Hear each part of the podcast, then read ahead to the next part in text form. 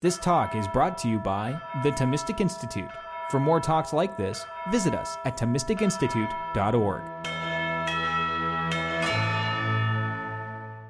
The passions are an important topic for Aquinas, and he discusses them in detail in a variety of places.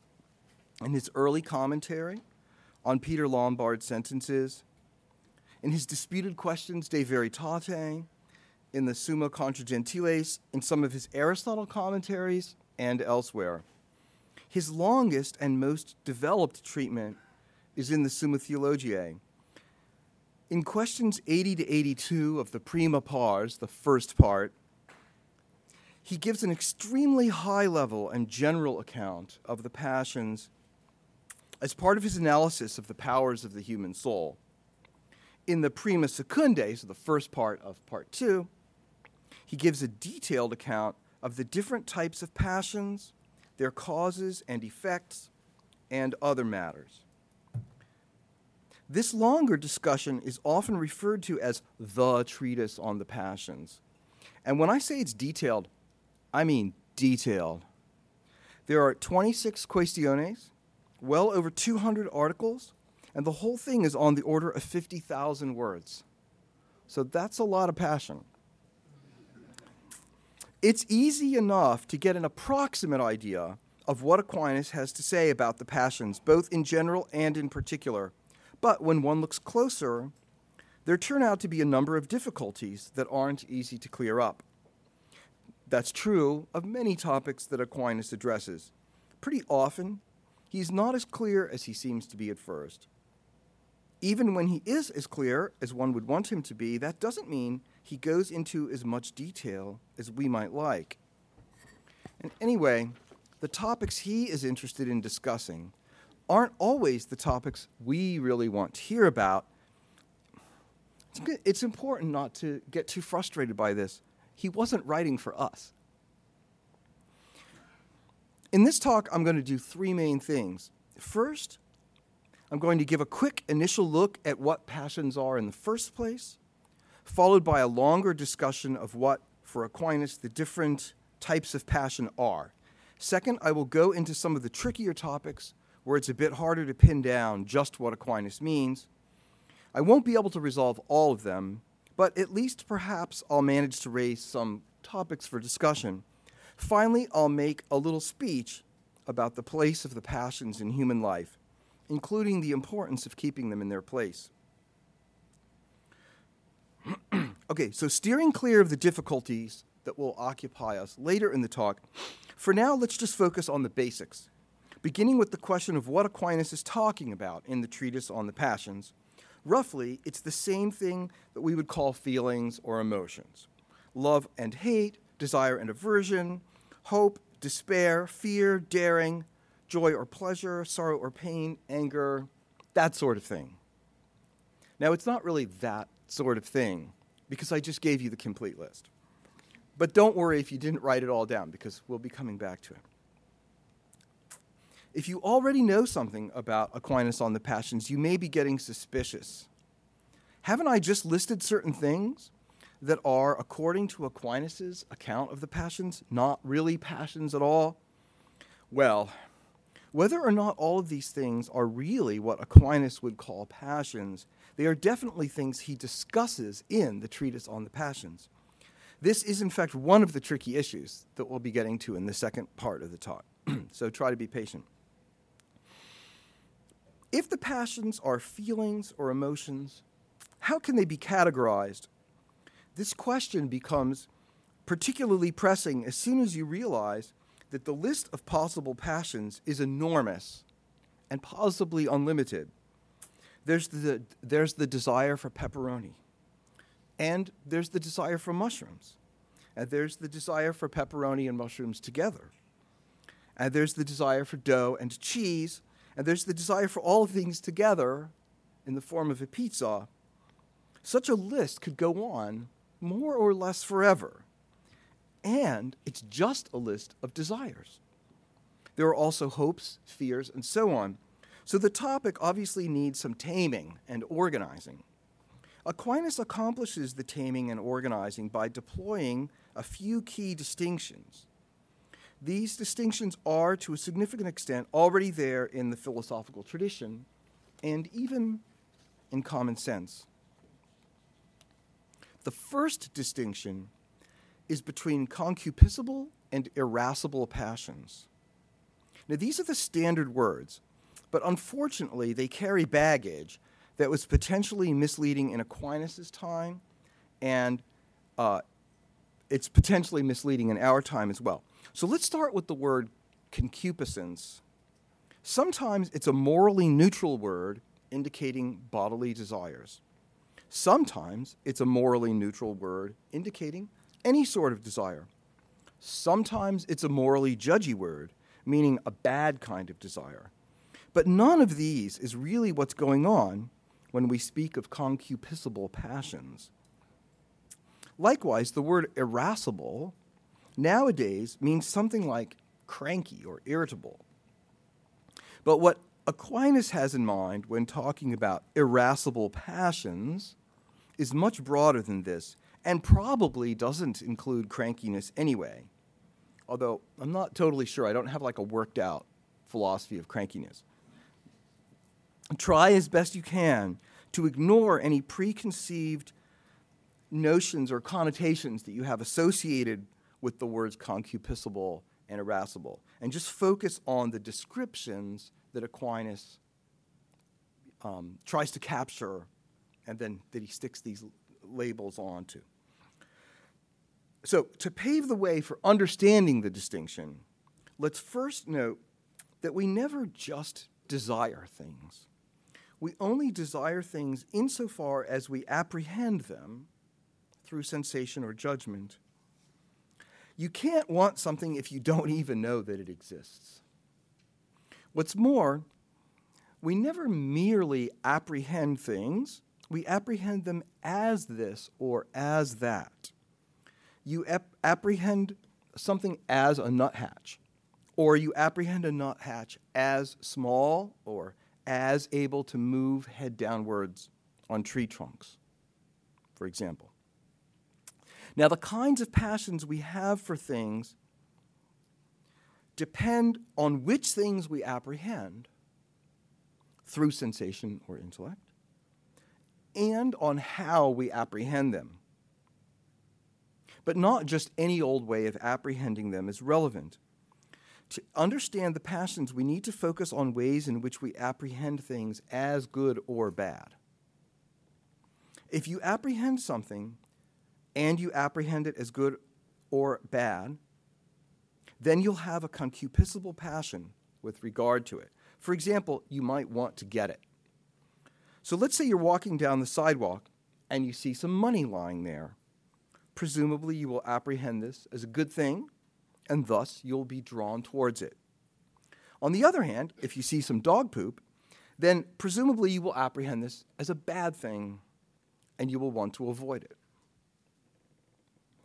So far, so good, but there's another and more complicated way to apprehend things as good or bad.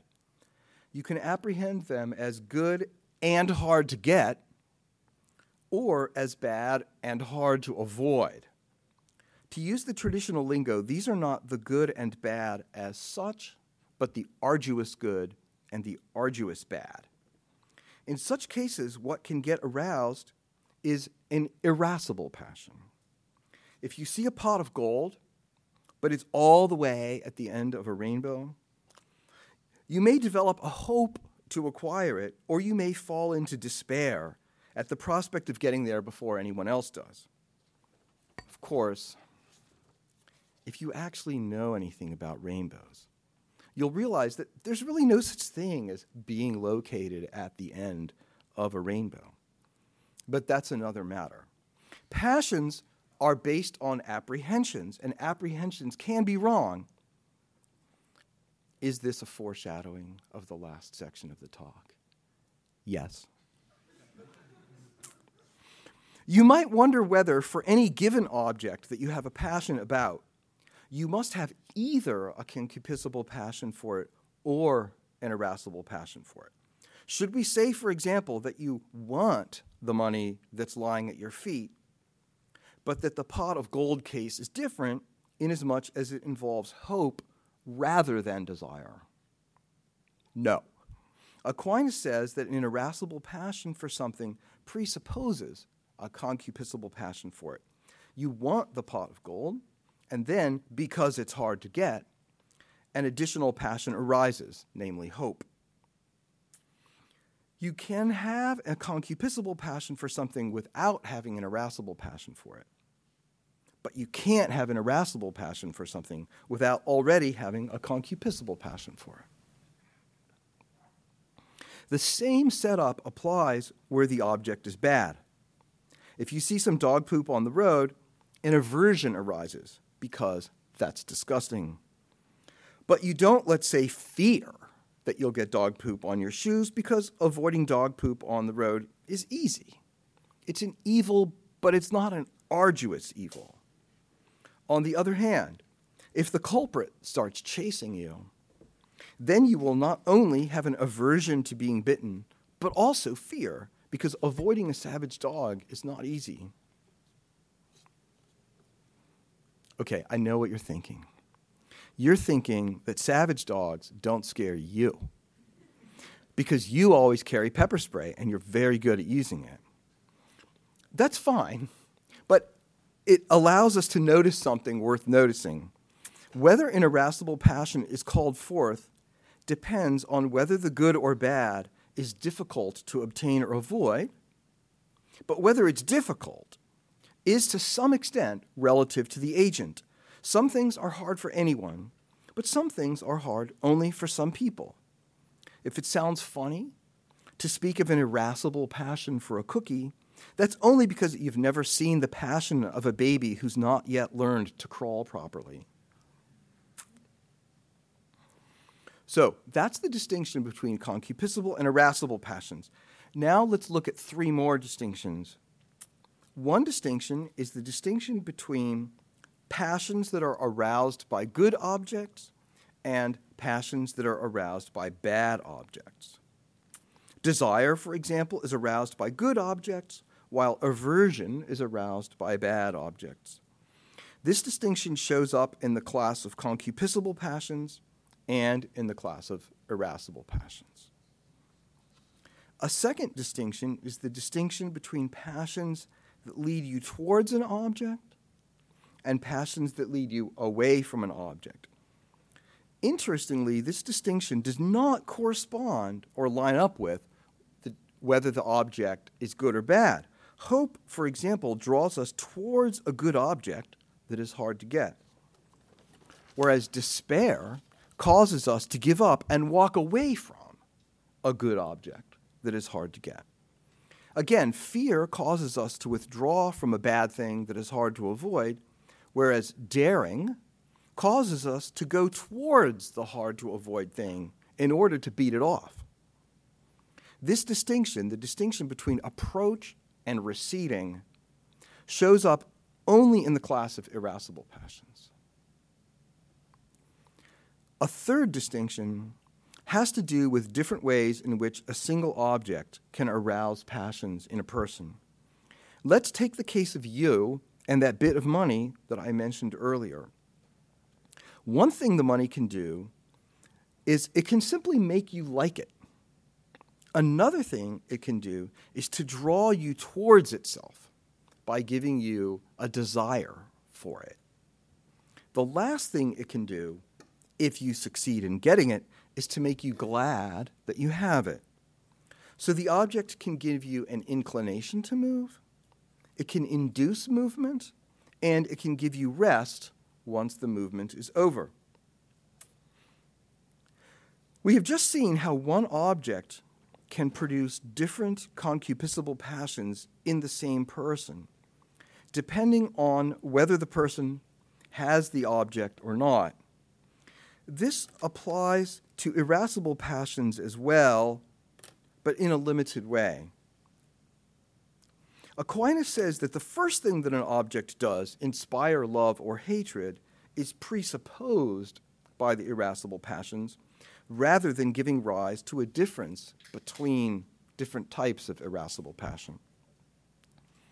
The third thing an object does, give rest or maybe pain, also does not give rise to a distinction among irascible passions, but again, just to a difference among concupiscible passions.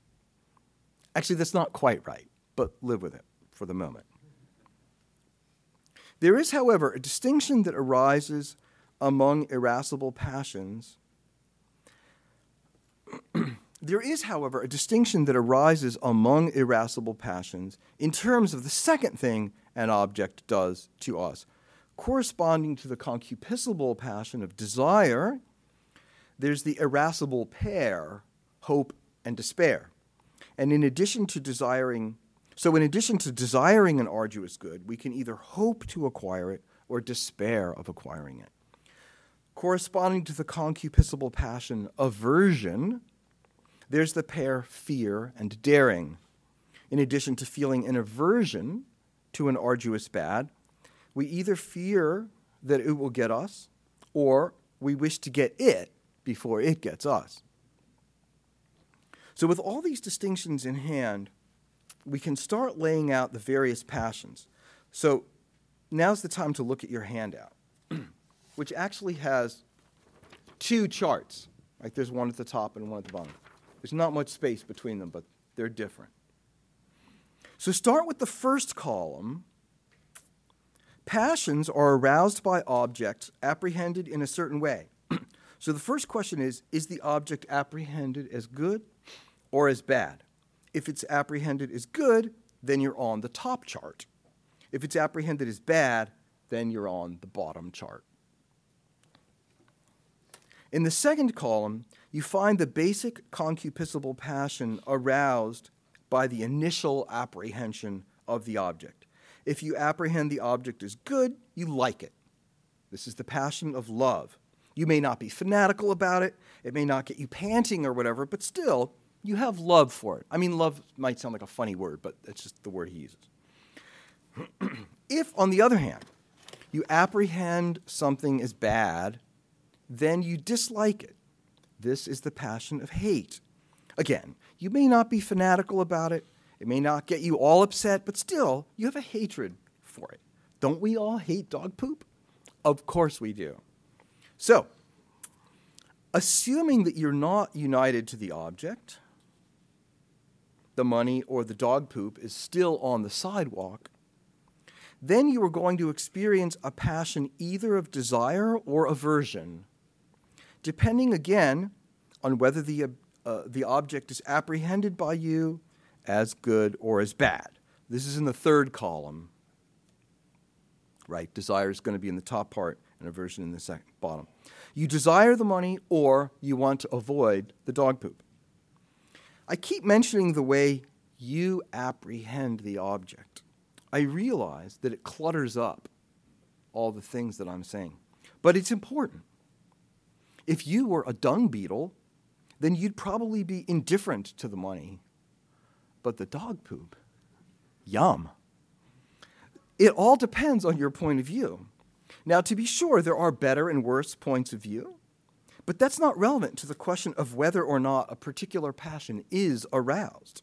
Suppose you see money lying on the sidewalk, but you fail to realize that it's covered with poison. You shouldn't want it, but you do. It's a bad object, but you apprehend it as good. And for present purposes, that's what counts. Moving on, the next question is how you understand the difficulty or ease of getting united with the good object or avoiding the bad object. Let's deal with them separately. If you think it will be easy to get the good object, then your desire will not be accompanied by either hope or despair. You'll just reach down and pick up that penny, for example. And then, once you get it, you'll be glad you'll take pleasure in your newfound wealth. That's columns four, six, and seven in the top chart, first row. Okay, so in four, you apprehend it as easy, then you just skip over the irascible stuff, you try to get it, and then you're like, got it. If you think it will be hard to get the good object, then your desire will be accompanied by some other passion, an irascible passion. If you think it possible to get the good object, you'll have hope of acquiring it, and you'll take steps to do so. And if you succeed, you'll be glad. If you think it impossible to get the good object, you'll despair of acquiring it and walk away. All this is columns 4, 5, 6, and 7 on the top chart, second row. So the second row is the irascible line. Switching over to the bad object now, on the second chart. If you think it will be easy to avoid the bad object, then your aversion for it will not be accompanied by either hope or despair. You'll just steer around the dog poop. This is columns four and six on the bottom chart, first row. If, however, you think it will be hard to avoid the bad object, then your aversion will be accompanied by some other passion, an irascible one. If you think it possible to beat off the bad object, you'll experience daring, the desire to get it before it gets you. If you think it impossible to beat off the bad object, you'll experience fear rather than daring. This is columns 4, 5, and 6 on the bottom chart, second row. As I've tried to make explicit on the charts, the passions of desire and aversion give rise to characteristic actions. Desire leads to the attempt to bring about the union of the person with the good object, except when despair brings that to a halt while aversion leads to the attempt, one way or the other, to prevent the union of the person with the bad object. There's actually a deep issue here which I will merely gesture at. Should we think of the activity of trying to get something as distinct from the desire for it and as a result of the desire? Or should we think of it more as the fruition of the desire and not really as a distinct reality. And likewise, should we think of the activity of trying to avoid something as distinct from the aversion from it and a result of the aversion? Or should we think of it more as the fruition of the aversion and not really as a distinct reality? Now, if you suspect that this question that I'm raising here it's prompted by a reflection on Elizabeth Anscombe's characterization of wanting as trying to get. Well, that's right. Um, anyway, listing them separately makes certain kinds of analysis easier, which is why I've done it here. But there's a danger, if you know what I mean, of Cartesianism, right? Because you could think there's the inner passion and then there's the outer action. So there's a kind of risk here. Um, and Cartesianism is definitely something that we should have an aversion to and that we should try hard to avoid, lest we find ourselves in considerable philosophical pain. All right, so discussing easy to get good objects and hard to get good objects. When I was doing that, I kept going from left to right on the chart until I got to the pleasure that results from unity with the bad object. But when discussing easy to avoid bad objects and hard to avoid bad objects, I didn't keep going rightwards until I got to the pain that results from unity with the bad object. Why not? Well, it's because there's a certain asymmetry between the two cases, which I want to talk about later when I get to a discussion of the difficulties. But for now, I'll just mention the obvious thing namely, that if you do end up unified with the bad thing, the dog poop or the savage dog itself, then you experience pain, sorrow, that kind of thing.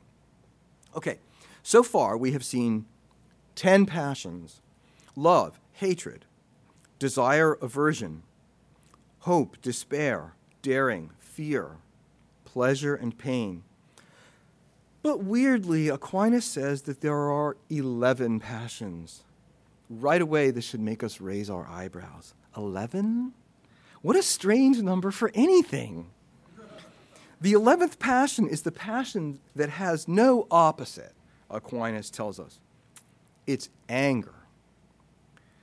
Anger arises sometimes when you end up unified with the hard to avoid bad object. If it gets you and you can't take revenge, you just feel pain. But if it gets you and you can take revenge, or any way you think you can, then you feel anger as well. You're going to come back to that, but that's all for now. So those are, are your 11 passions. I want to get into some of the trickier issues.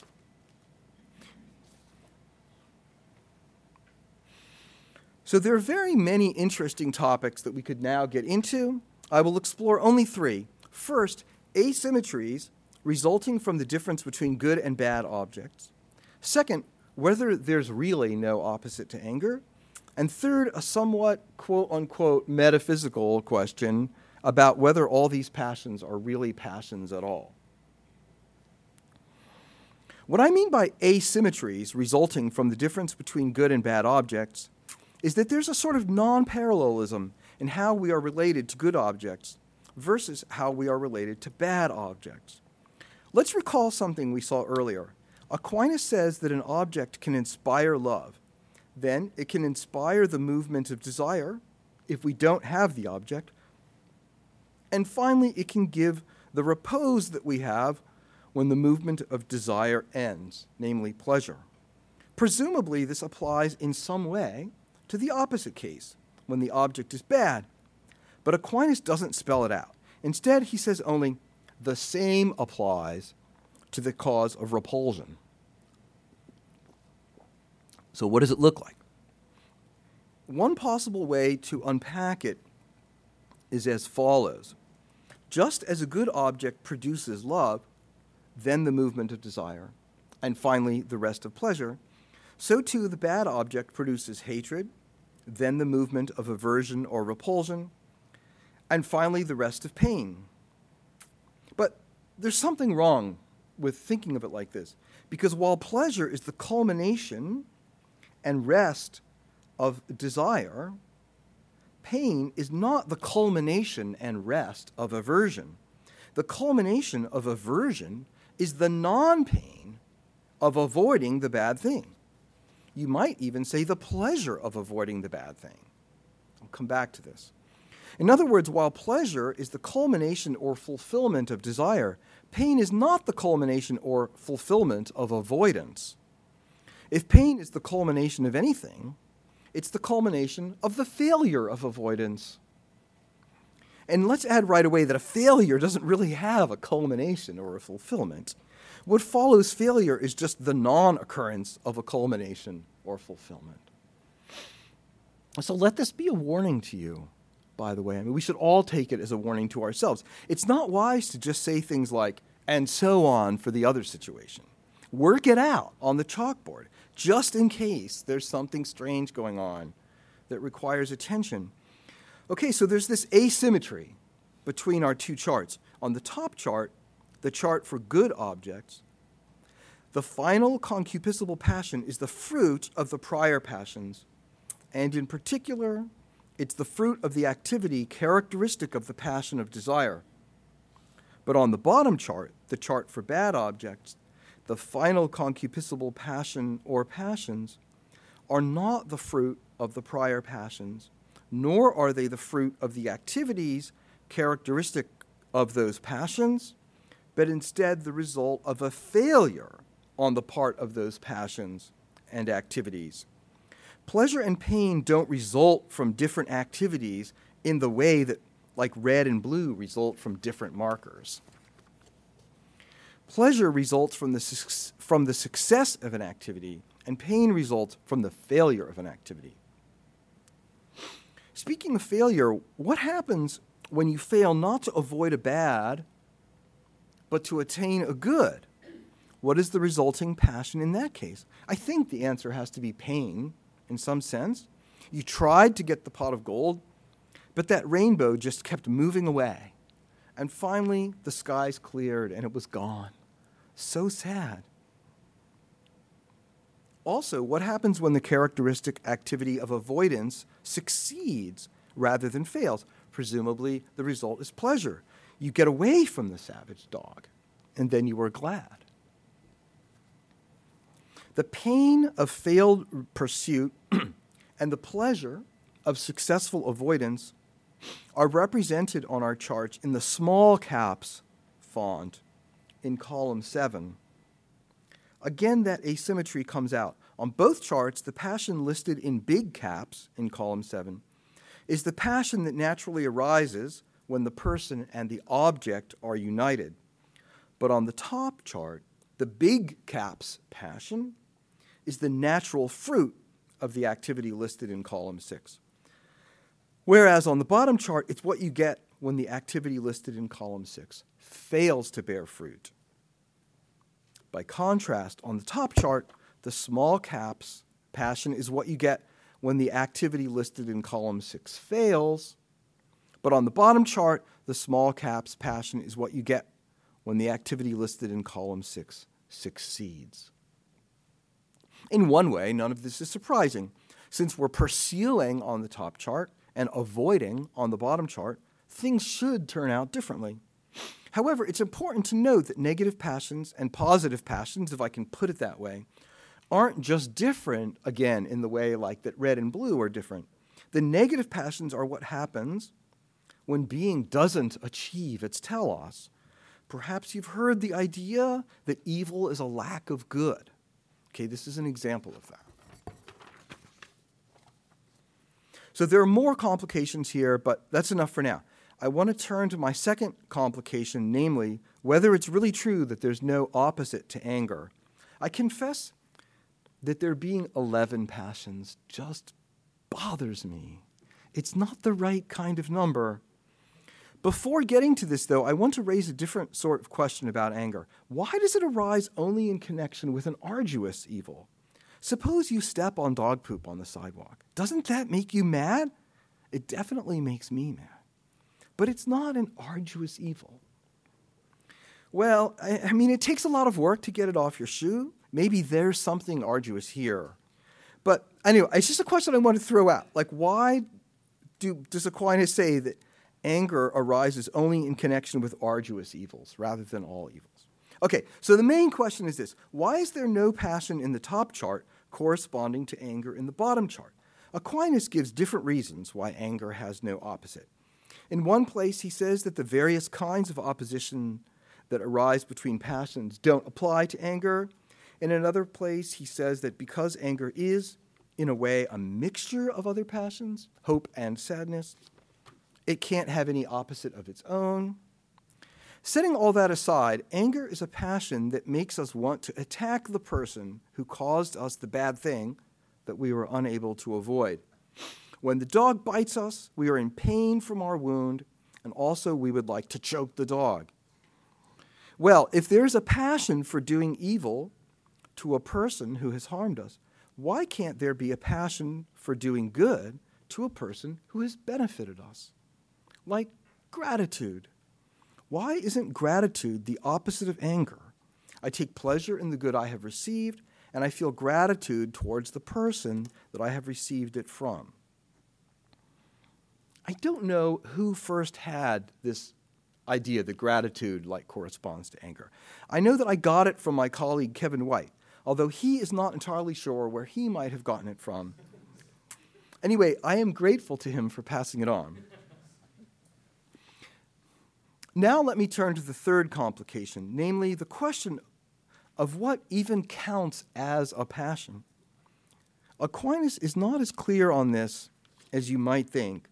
Very early in the treatise on the passions, in uh, Prima Secundae, question 22, article 1, he asks whether there are any passions of the soul at all.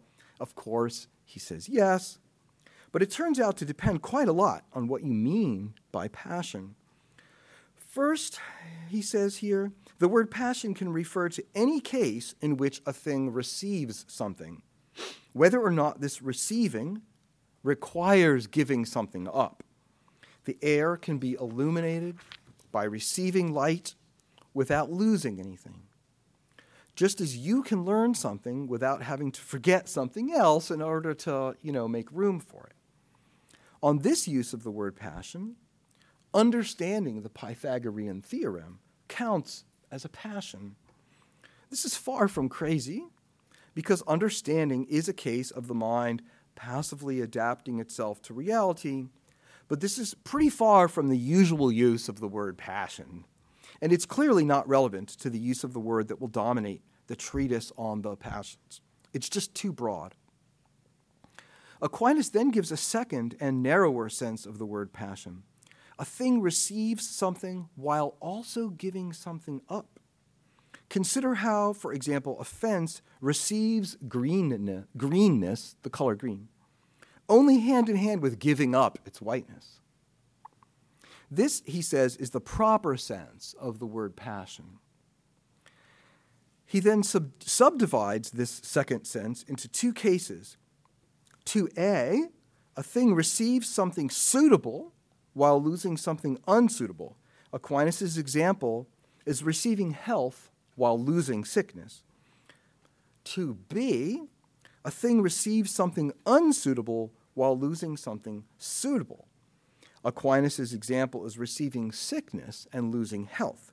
And this last one, he says, is the most proper sense of the word passion.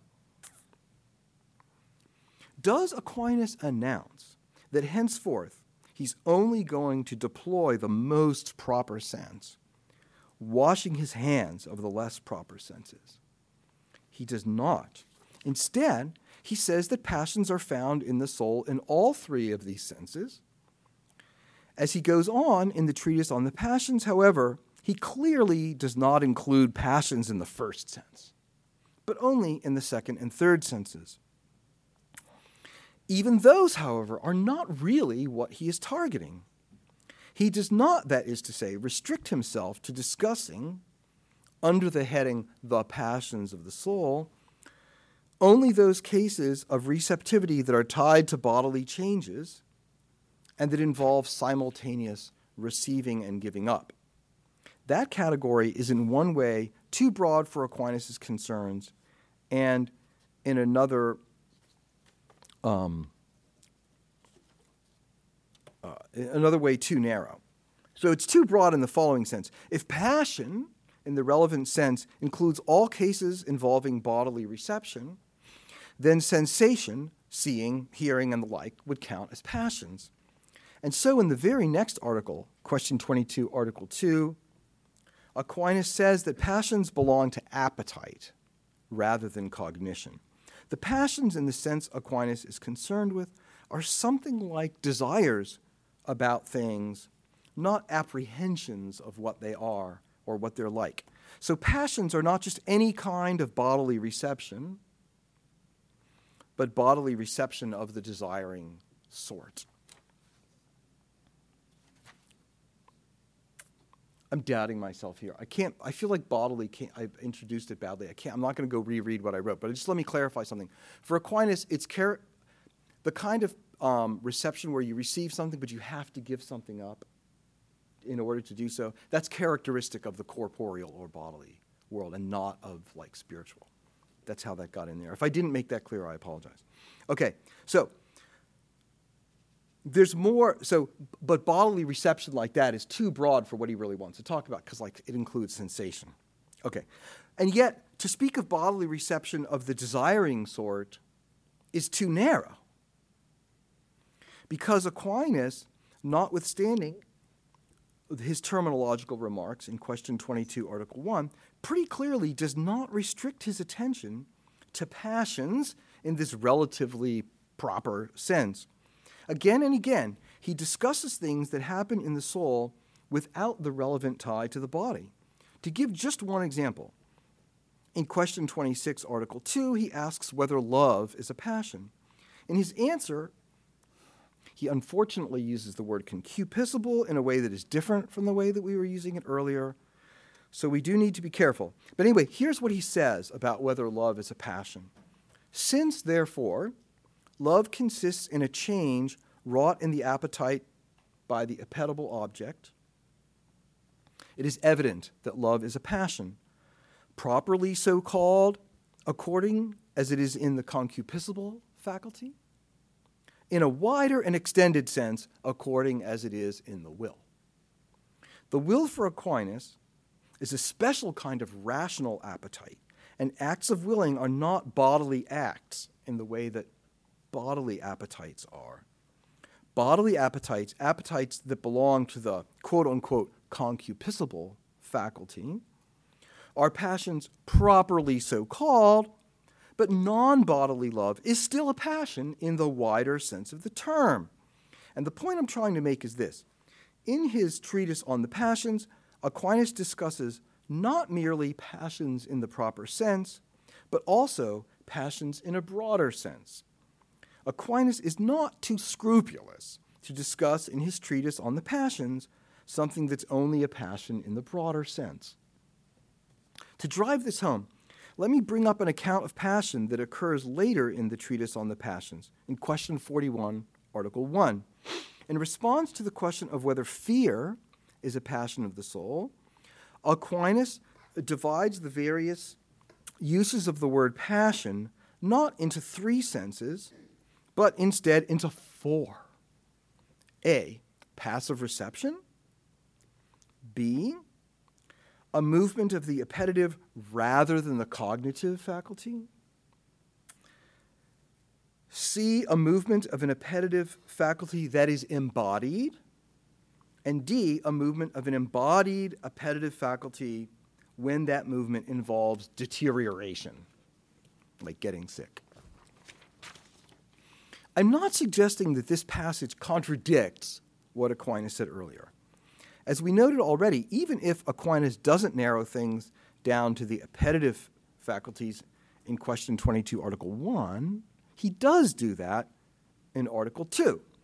But still, it's very helpful to see the longer list of four, and it's especially helpful to see B listed as a sense of passion. I really think that this is the sense of passion that is most prominently at work in the treatise on the passions. Receptive movements of the appetitive appetite, whether they are bodily or not. Yes, bodily appetites are more properly said to be passions, but Aquinas is not all that concerned with propriety in the treatise on the passions. He's basically just going to relax and talk about the whole range of our appetitive and emotional life. The distinction between more proper and less proper uses of a word isn't the same as the distinction between correct and incorrect uses of a word. It's more like the distinction between nitpicky uses and not so nitpicky uses. It's okay not to be nitpicky sometimes. In his valuable study, The Logic of Desire, Aquinas on Emotion, Nicholas Lombardo discusses passions in this broader sense under the heading of affections of the soul, a term that Aquinas uses sometimes. It's useful to distinguish affections from passions in this way, especially when your focus is on questions of metaphysics, natural philosophy, and philosophical anthropology, of movement of the soul that essentially involves the body is different from one that doesn't. And Aquinas clearly is focusing on this sort of distinction in certain places in the treatise on the passions. Um, so, on the charts I gave you, I listed pleasure and pain in column seven, but Aquinas sort of goes out of his way to distinguish pleasure, a body involving passion, from joy, which is not in itself bodily. And he distinguishes pain and sorrow in the same way. Okay, so on the other hand, he does not always see fit to police the border between bodily and non bodily passions. I think that makes sense. To understand your own life and the lives of others, it's very helpful to be aware of what passions are at play. But in many contexts, it doesn't matter whether the passions are essentially bodily or only accidentally bodily. Think of two guys who neglect their families one because he is controlled by a love of mathematics, the other because he is controlled by a love of football. It's likely enough that the football fan's passions, excitement, anger, and the rest, are more bodily than those of the math fan. But that's not the crucial issue for the spiritual advisor or the marriage counselor. This guy needs to rein it in, and he needs to subordinate his desires to his calling as a husband. It's not super important that the one guy is screwing up his marriage for a spiritual purpose. So, my point is that although Aquinas does spend some time distinguishing bodily from non bodily passions, and he does assert that bodily passions are passions in the more proper sense, in the end, this distinction doesn't make a big difference to how he proceeds in the treatise on the passions. It's something he's quite happy to nerd out about in certain contexts, but in other contexts, he just kind of ignores it. so I want to conclude with a brief comment on the place of the passions in human life. The first thing to say is that humans do have passions, and leaving that out of our analysis would be a really bad idea. The second thing to say is that passions aren't part of human life in the way that disease is. In fact, the passions are good. They are the ways in which we respond on the appetitive side to good and evil. To lack passions would mean ultimately that the difference between good and evil was something we took no stand on, something that made no difference to our actions. Actually, it would mean something more than that. Because actions are, by their very nature, aimed at goods, or at least at apparent goods, if we had no passions, we literally could not act. The third thing I want to say is this because passions follow from apprehensions of objects as good or bad, there's such a thing as appropriate or inappropriate passions. Nowadays, people like to say, Your feelings are your feelings. And that's fine if it means that you have to begin by acknowledging where you are. But if it means that there's no such thing as incorrect emotions, then it's definitely wrong. I say this in order to recruit you to join me in opposing a certain evil, and a rather arduous evil at that, namely the overly emotional and passionate nature of our society. So many people are just out of control. Thomists can be part of the solution, but we have to recognize that there's a problem, and we have to see it rightly. It's not enough to praise the goodness of the human passions and to affirm that strong passions can be part of a virtuous life as if we are still fighting the possibly imaginary problems of overly stoical 1940s American Catholicism. People nowadays need to hear and to see modeled in our behavior the message that the passions need to be subject to reason. In some cases, this might be obvious. I suppose no one in this room thinks that Americans are insufficiently passionate about sex. But let me mention something else, namely anger Yes, it's true that there's such a thing as righteous anger, and that insufficient anger is a fault. But when you notice how angry so many people are, and so often, you might be forgiven for thinking that what we need right now is to dial back a bit on the anger. As Aquinas says in the Secunda Secundae, question 157, article 2, reply to the second objection, the virtuous habit with regard to anger is closer to being less angry than it is to being more angry. I realize that this is a tricky issue, and I won't be even a little bit surprised if someone stands up and tells me that the real problem with our society is that we aren't nearly angry enough. I think that for every person who isn't angry enough, there are probably 10 who are too angry. To conclude, having good passions is a key part of being a flourishing human being. But it's very hard because it requires that those passions be subject to reason, which is a hard thing to accept and a harder thing to accomplish. The gate is narrow, and the way is hard that leads to life, and those who find it are few. Who will deliver me from this body of death? Thanks be to God through our Lord Jesus Christ. Thank you. Thank you, Dr. Gorman. So, one of the most striking things that um, Augustine said in chapter three, I think, of the Confessions is what is the point of the liberal arts when I am a slave to evil lusts? Mm-hmm. And so he makes this distinction between learning Aristotle and learning all this virtue through philosophy to actually living it out. Yeah.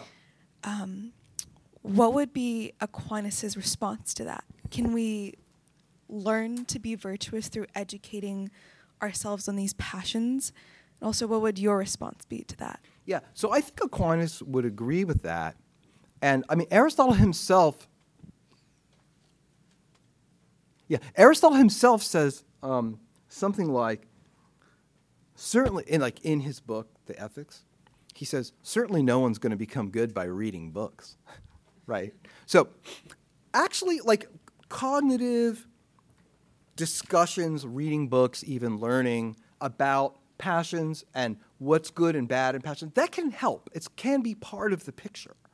I found it, it's quite interesting. You know, you, you read all these descriptions of the different passions, and it just seems so weirdly abstract and cut and dry. But I found that if you try to remember the things that Aquinas says, at some time when you're upset and say, like, what is the passion? What does he say about it? And sort of work through it, it helps you sort your life out a little bit. Okay? But um, you can be quite good at that and still be, you know, completely out of control, subject to evil lusts or whatever Augustine says. So the, the, the philosophical answer to how you get your passions under control is a lot more practical. You have to sort of practice. You have to um, calm yourself down or arouse yourself in the right circumstances until you've built up habits, as we say, of responding correctly. And for this really to be effective, it has to start with your, your parents or whoever's in charge of you getting you to do this. So Aristotle says that children have to be taught to feel pleasure and pain in the right way. You can't just let them go crazy until they're 15 and then now try to solve the problem. Um, and when you see people trying to do that, it's very sad because it's pretty hard. You know, your 15 year old daughter is calling from Las Vegas. She's with her 30 year old boyfriend. Now, what are you going to do? You know? So, um, so it requires like practical training. And I use the same word that we use for dogs because there is something very practical uh, and bodily, really, about training the passions. The children need their passions trained, and then as you get older, you start doing it to yourself. Now, just to make it even more complicated, there's ways in which grace can influence us on a deeper level and carry us to a higher level. But is that okay? I mean, is, am I addressing? Yeah. yeah it's books are certainly not enough. Could you say something about the virtues that are appropriate for the passions? Um, but Dominic, uh, Father Dominic has a, has, yeah. a, has a finger too.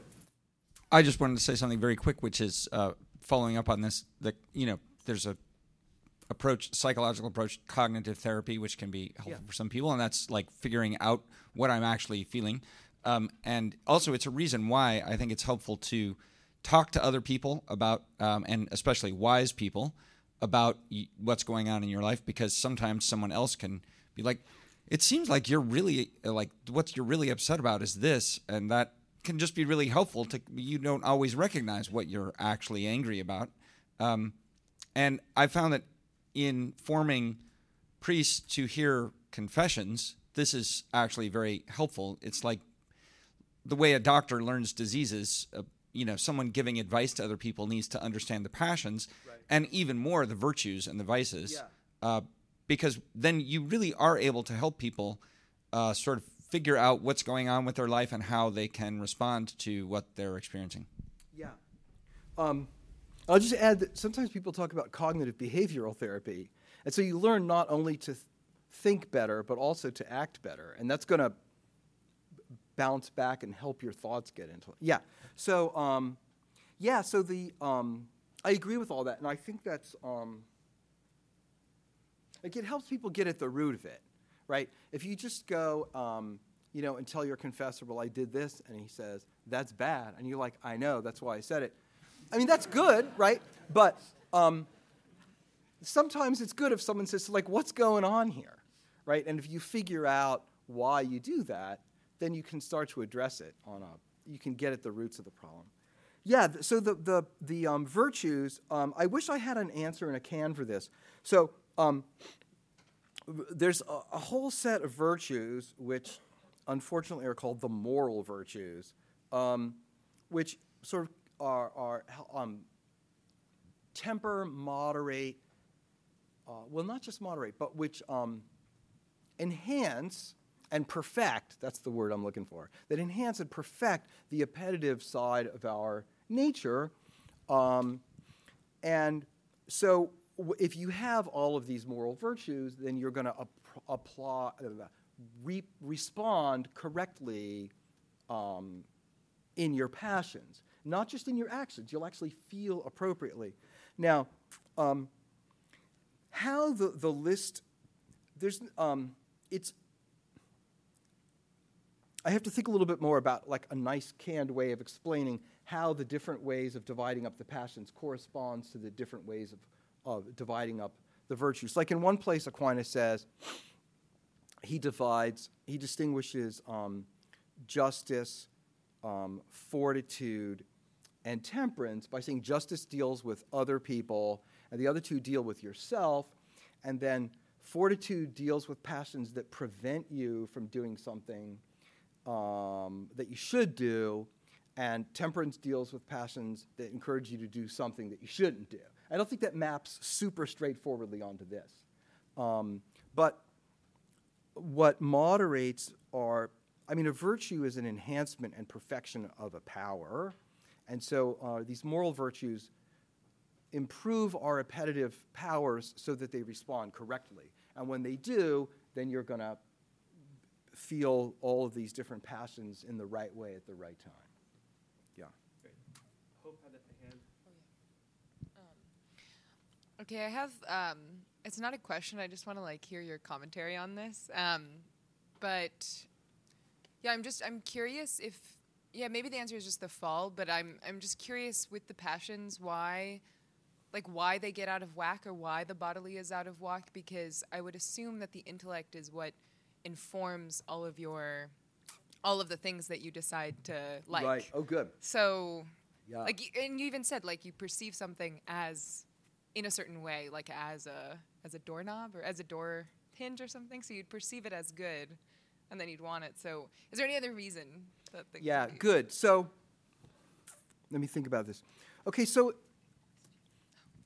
you can insist if you want, and there's a lot to be said for carrying this pretty far, um, on the idea that your passions are downstream from your apprehensions of things.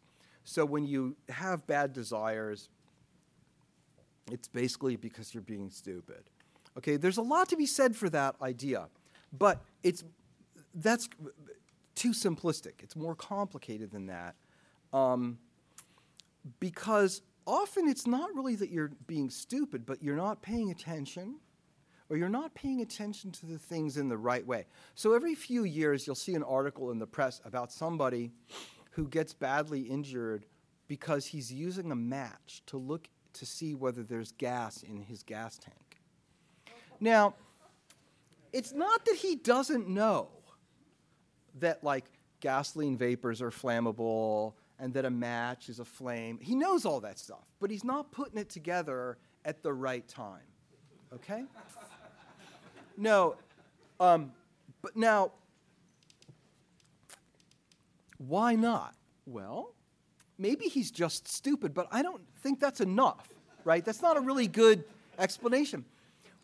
His desire to see, to know whether he's got gas enough is so strong that it causes him to not pay attention. He's just riveted on this question, right? So his desire, I mean, it sounds very high minded, and in a way it is, you know. His passion to know the truth about the gas tank is so strong that, I mean, this terrible thing happens. So um, our passions can influence how we apprehend things. And so often the reason we think incorrectly about things is because of our passions. And it doesn't always happen in a really dramatic way. I mean, sometimes, you know, you imagine someone kind of salivating and panting, and this is the passions. But, you know, there have been many times in history where someone is sitting very coolly at a desk designing evil.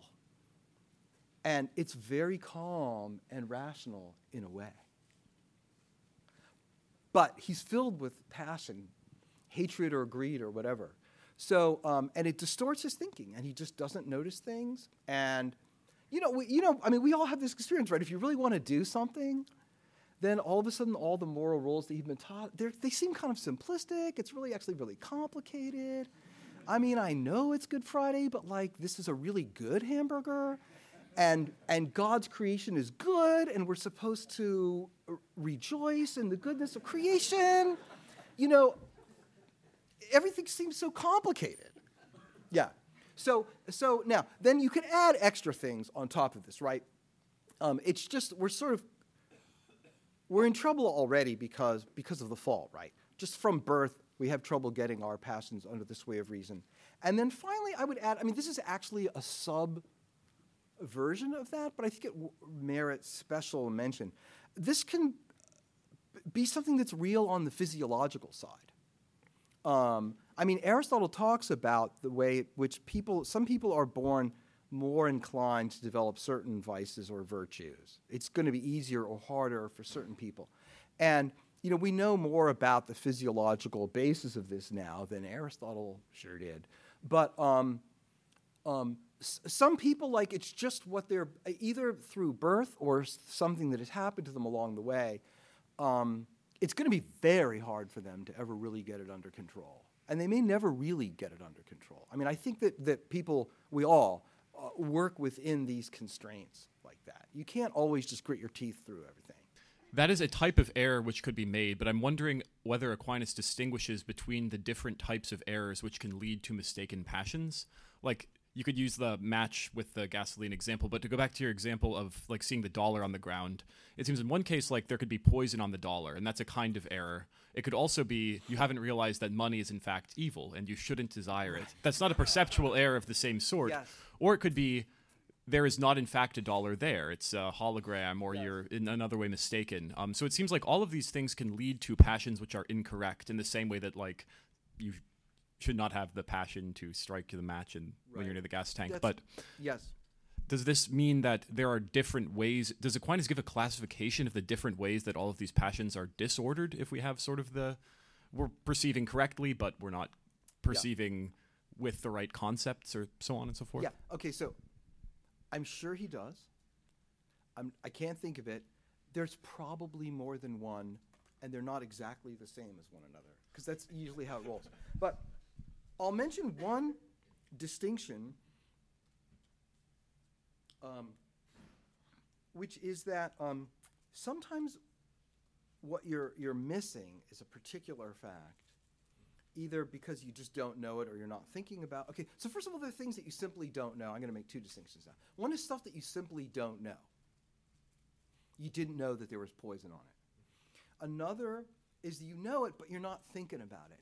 That's the gas can guy. Okay, and then the other distinction is between knowledge of particulars and knowledge of you know universals or general principles. So, like if you um, are standing in a cafeteria line and you shove the person in front of you and it's the university president you know you didn't know it was the university president right but that's a different case from if you just don't know that it's it's a sort of especially wrong to shove the university president it's like it's even worse right because if and if like you might go oh really you should give more respect and deference to the university president huh I never, I don't know. I'll think about that, right? So that's someone who doesn't grasp a universal. But other times he grasps the universal, he just doesn't realize that this guy's the president. So there's two distinctions, but I'm sure there's more. So I, I had a, uh, a reaction when you, s- I had a bodily reaction when you said that uh, the love of mathematics is not a bodily passion. Yeah. Uh, I'm not a mathematician, but in any case, that's a cute way of saying I'm not. I think that my impression is that all passions are bodily and they may be about bodily things or not about bodily Yeah. things. Is that, I guess, I'm, is that in Thomas or is that incorrect? or Okay, so I will double check. I, I hope I was slightly more cautious than that. But anyway, let me just address this question. So, can the, there be bodily passions about mathematics? Um, I think what Aquinas would say here is that your delight in having proved the theorem is in itself not bodily, but that often non bodily passions spill over and arouse bodily passions as well. So it's a kind of a fine distinction, um, but he's aware of the fact that sometimes purely intellectual delights or sorrows also um, cause bodily reactions. Um, and that, I think there's something right about trying to make this distinction. Um, and it's you know, like like there is the distinction, but it's also important to realize that um, it sometimes really does happen that intellectual um, passions, so to speak, um, spill over and, and really make a big difference to our bodily life. I mean, you're excited, your heart is pumping, or you're just feeling depressed and things like that. Somebody could object, right? They could say, well, how can your body care about math, right? And I think the answer is, well, it's your body, and you are a rational, a rational animal. And so our bodily life gets caught up in the life of reason. I mean, this is one thing I might mean by, by you know, uh, harshing on Descartes, right? It's not like we do intellectual things and then bodily things go along in parallel, but your bodily life gets caught up in your rational life. Yeah. I want to defend 11. So anger, uh, anger being the 11th passion. Um, oh, the reason for this, I think, in Aquinas' thought, is anger has a twofold tendency towards vengeance, which is an evil, but then also towards the pleasure of succeeding in vengeance, which is a good. And so I think, in a certain way, your chart could be misleading because anger actually should basically be at under eight in both columns because it has it has a good and a bad object. It's a complex passion. Oh. So I would just be interested what you. This is um, Prima Secundae forty six two. This is where he kind of spells that out. How would you how would you think about gratitude factoring in there? Because it seems like anger accounts for both the good and the bad object. You could also say you could also say when you're uni- united as something that was irascible, it's no longer arduous, right? Like if gratitude, you're no, there's nothing that. arduous about gratitude once you're, you know, thanking the Oh. object of gratitude. Yeah, well, I mean, I think he, he says in a way that he says that about anger too, right? It's, it's, there's nothing arduous anymore. It got you, right? It is arduous because it's arduous to overcome. Yeah, but once it's That's what that's what that, that's what era is about. No, but he also says that yes, but the, the badness of being gotten has sort of taken out of the arduous. Well, It's The pain- I- actually- that's difficult to overcome. yeah, but the presentness of it gives rise to the pain, which is a uh, concupiscible passion. That's true. That's a Yeah. side effect though. Yeah, yeah. Um, I, will- I, I will think about that more. I mean, the question of um, anger and its goal is complicated. And well, first of all, wait, I'm going to say two things. First of all,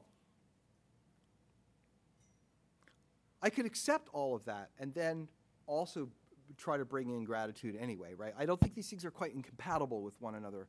But I get your point that um, anger gives rise to. I mean, anger is less passive, right? You now have a new goal. I'm going to get that guy. Um, and it's interesting to think about whether you should now move back earlier on the chart and have a new goal, which is a desire for passion, and just think of that as a kind of um, moving back and starting up with a new passion. He doesn't exactly put it that way, but in one place he says it's kind of like a combination of sorrow and desire and stuff like that. I, I, that's I- that's you're you're right that to just put it in terms of the um, bad object is not enough. It's it results from this unfortunate encounter with the bad object, but then it arouses a new object which has a good side to it, and I, that's not reflected in here. And in um, thinking more about anger, you'd want to do that. That's helpful. Thank you.